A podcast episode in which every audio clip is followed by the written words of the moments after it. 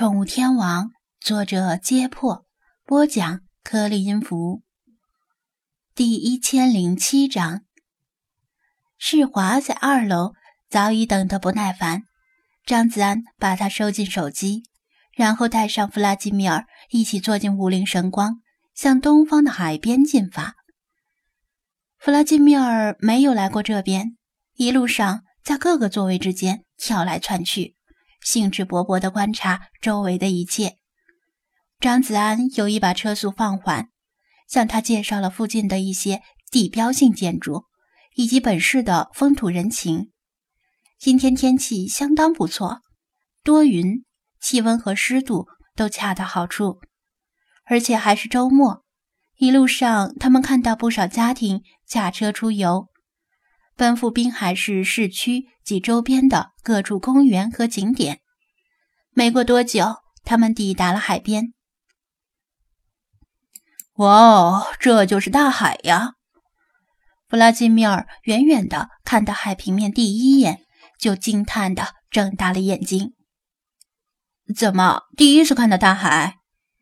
张子安在老地方把车停下来问道。嗯。之前看到的最大的海，也就是什刹海。他目不转睛地盯着大海，迫不及待地想下车。张子安，什刹海不算是海吧？打开车门，他三窜两跳，跳上附近的礁石，迎着烈烈的海风，深深地吸了一口略带咸味的空气，朗声吟诵道：“王氏。”越千年，魏武挥鞭，东临碣石有遗篇。萧瑟秋风今有事，换了人间。张子安由他诗兴大发，毕竟他是第一次见到真正的大海，肯定是感慨良多。他把冲锋艇从后备箱里拖出来，充气，检查有没有漏气的地方。这是每次出海例行工作，不能马虎。在检查的过程中，他注意到平时行人和车辆极少的环海大道上，今天车辆的来往频率比平时稍高一些。还有全副武装的车手，把后背弓得像虾米，骑着帅气的公路自行车疾驰而过。果然是因为大家都趁着好天气出来踏青。不知道有没有人像他一样。驾船出海，今天应该多加留神，别让其他人看到世华的样子。不过大海茫茫，能遇到其他出海者的几率是很低的。检查完毕之后，他招呼弗拉基米尔上船，自己也坐进船里，用桨撑着海底，把冲锋艇推离海岸。等海水稍深之后，便启动了螺旋桨。哇哦！弗拉基米尔立在船头，兴致高昂的任由海风将他蓝灰色的毛发吹得蓬乱。海浪的泡沫飞溅到他的脸上，他就满不在乎的蹭掉。怎么没有看到渔船呢？他发现周围空荡荡的，回头问道：“因为海岸附近已经没有鱼可打了，想要打鱼啊，必须去远洋。”而且禁渔期也到了，为了让海域生态有休养生息的时间，禁渔期内是不能出海捕鱼的。张子安解释道：“是吗？”弗拉基米尔闻言有些遗憾，不过随即又吟诵道：“滨海室外打渔船，一片汪洋都不见，只向水边。”来到深海区，张子安关闭马达，让船慢慢的停下，拿起望远镜观察了一下四周，确定附近没有其他船和其他人，就启动游戏，把世华释放出来。扑通，他落入海里，尾鳍摆动，把头和颈部推出海面，嘴里咸涩的味道与接踵而至的波浪，令他立刻明白这是海水。阿珍，一起下来玩水呀！他欢快地围着冲锋艇游了一圈，向他招手道：“张子安，把手伸进水里试了试，摇头道：“算了，你还是自己玩吧。这水啊，现在还挺冷的，我可不想感冒。再说，我也没带游泳衣呀。最关键的是，如果他下了水，谁来观察周围有没有人靠近呢？听说王乾和李坤他们前几天驾船来玩的时候，还下水游泳来着。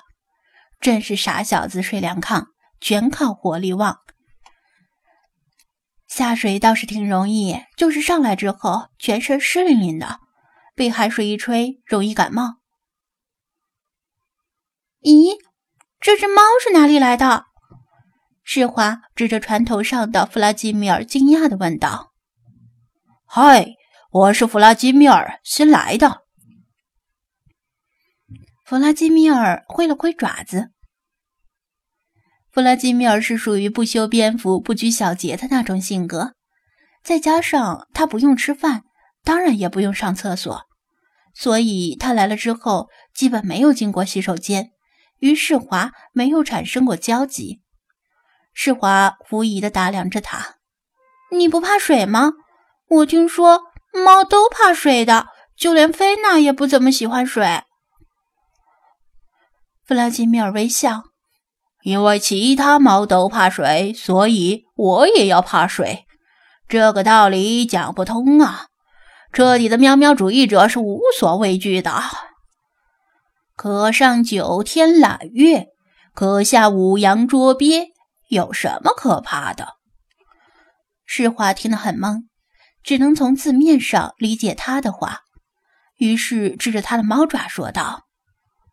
上九天揽月我不清楚，但你那爪子就不像是能下五洋捉鳖的，下了五洋可能就喂了鳖了。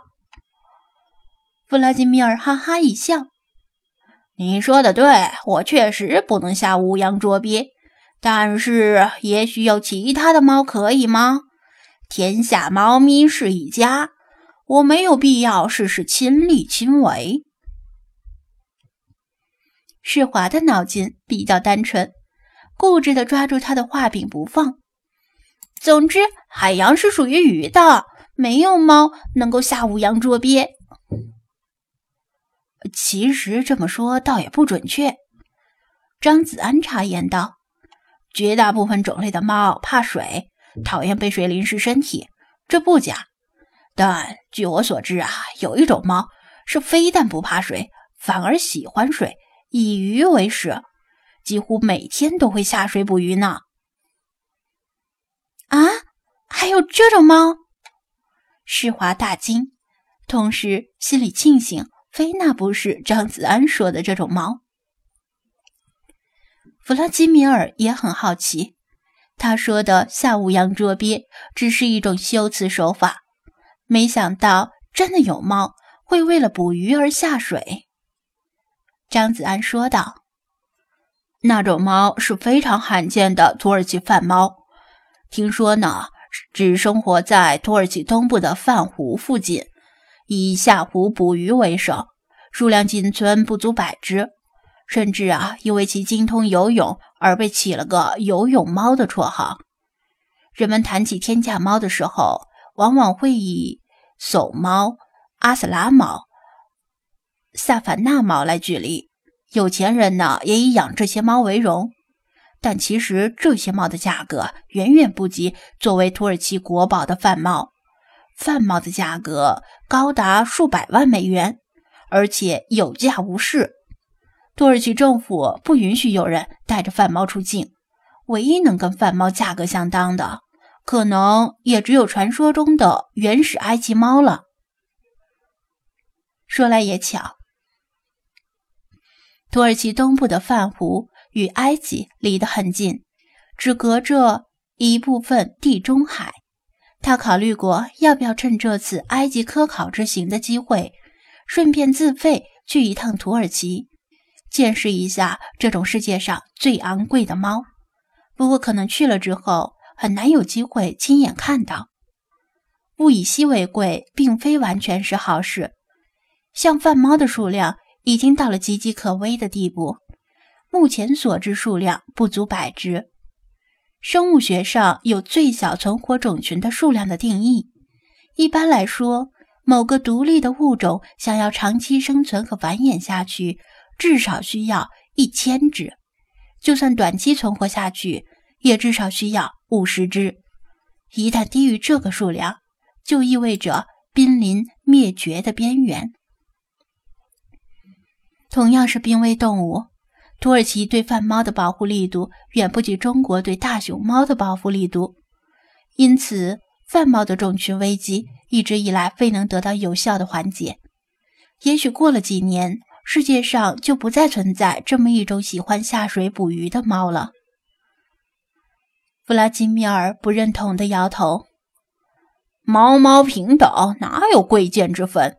所有猫。”或至少是一个国家的所有猫，或一个社会的所有猫，都应当平等的政治地位和社会地位。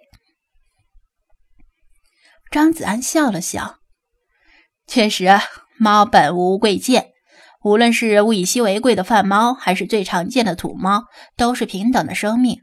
所谓的价格呢，只是人们强加上去的。但毕竟，现代社会是个彻头彻尾的商业社会。别说是猫了，就算是人呐，同样也有隐性的价格。有些人挣钱多，对社会的贡献大，他就值钱；反之呢，有些人挣钱少，对社会没什么贡献，他就不值钱。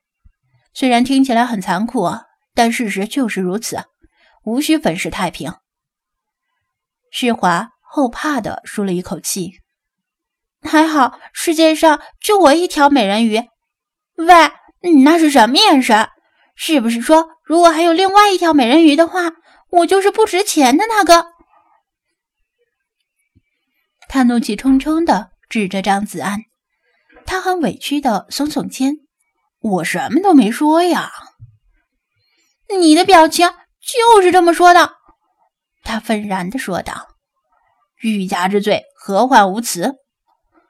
张子安坚决不承认。弗拉基米尔凝视着远方海天交界的地方，喃喃说道：“等我有生之年，一定要建立一个没有剥削、没有压迫、不需要金钱、猫猫平等的大同世界。”张子安心中一动，觉得菲娜恐怕不会同意这种世界的到来。在菲娜的认知里。猫和猫是有等级之分的，就像是人分三六九等一样。到时候他与弗拉基米尔会因为理念的不同而起冲突吗？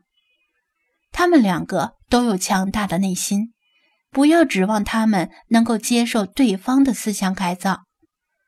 菲娜对家猫有无与伦比的统帅力，而弗拉基米尔。似乎正在把流浪猫和野猫统合起来，论起实力来也是半斤八两。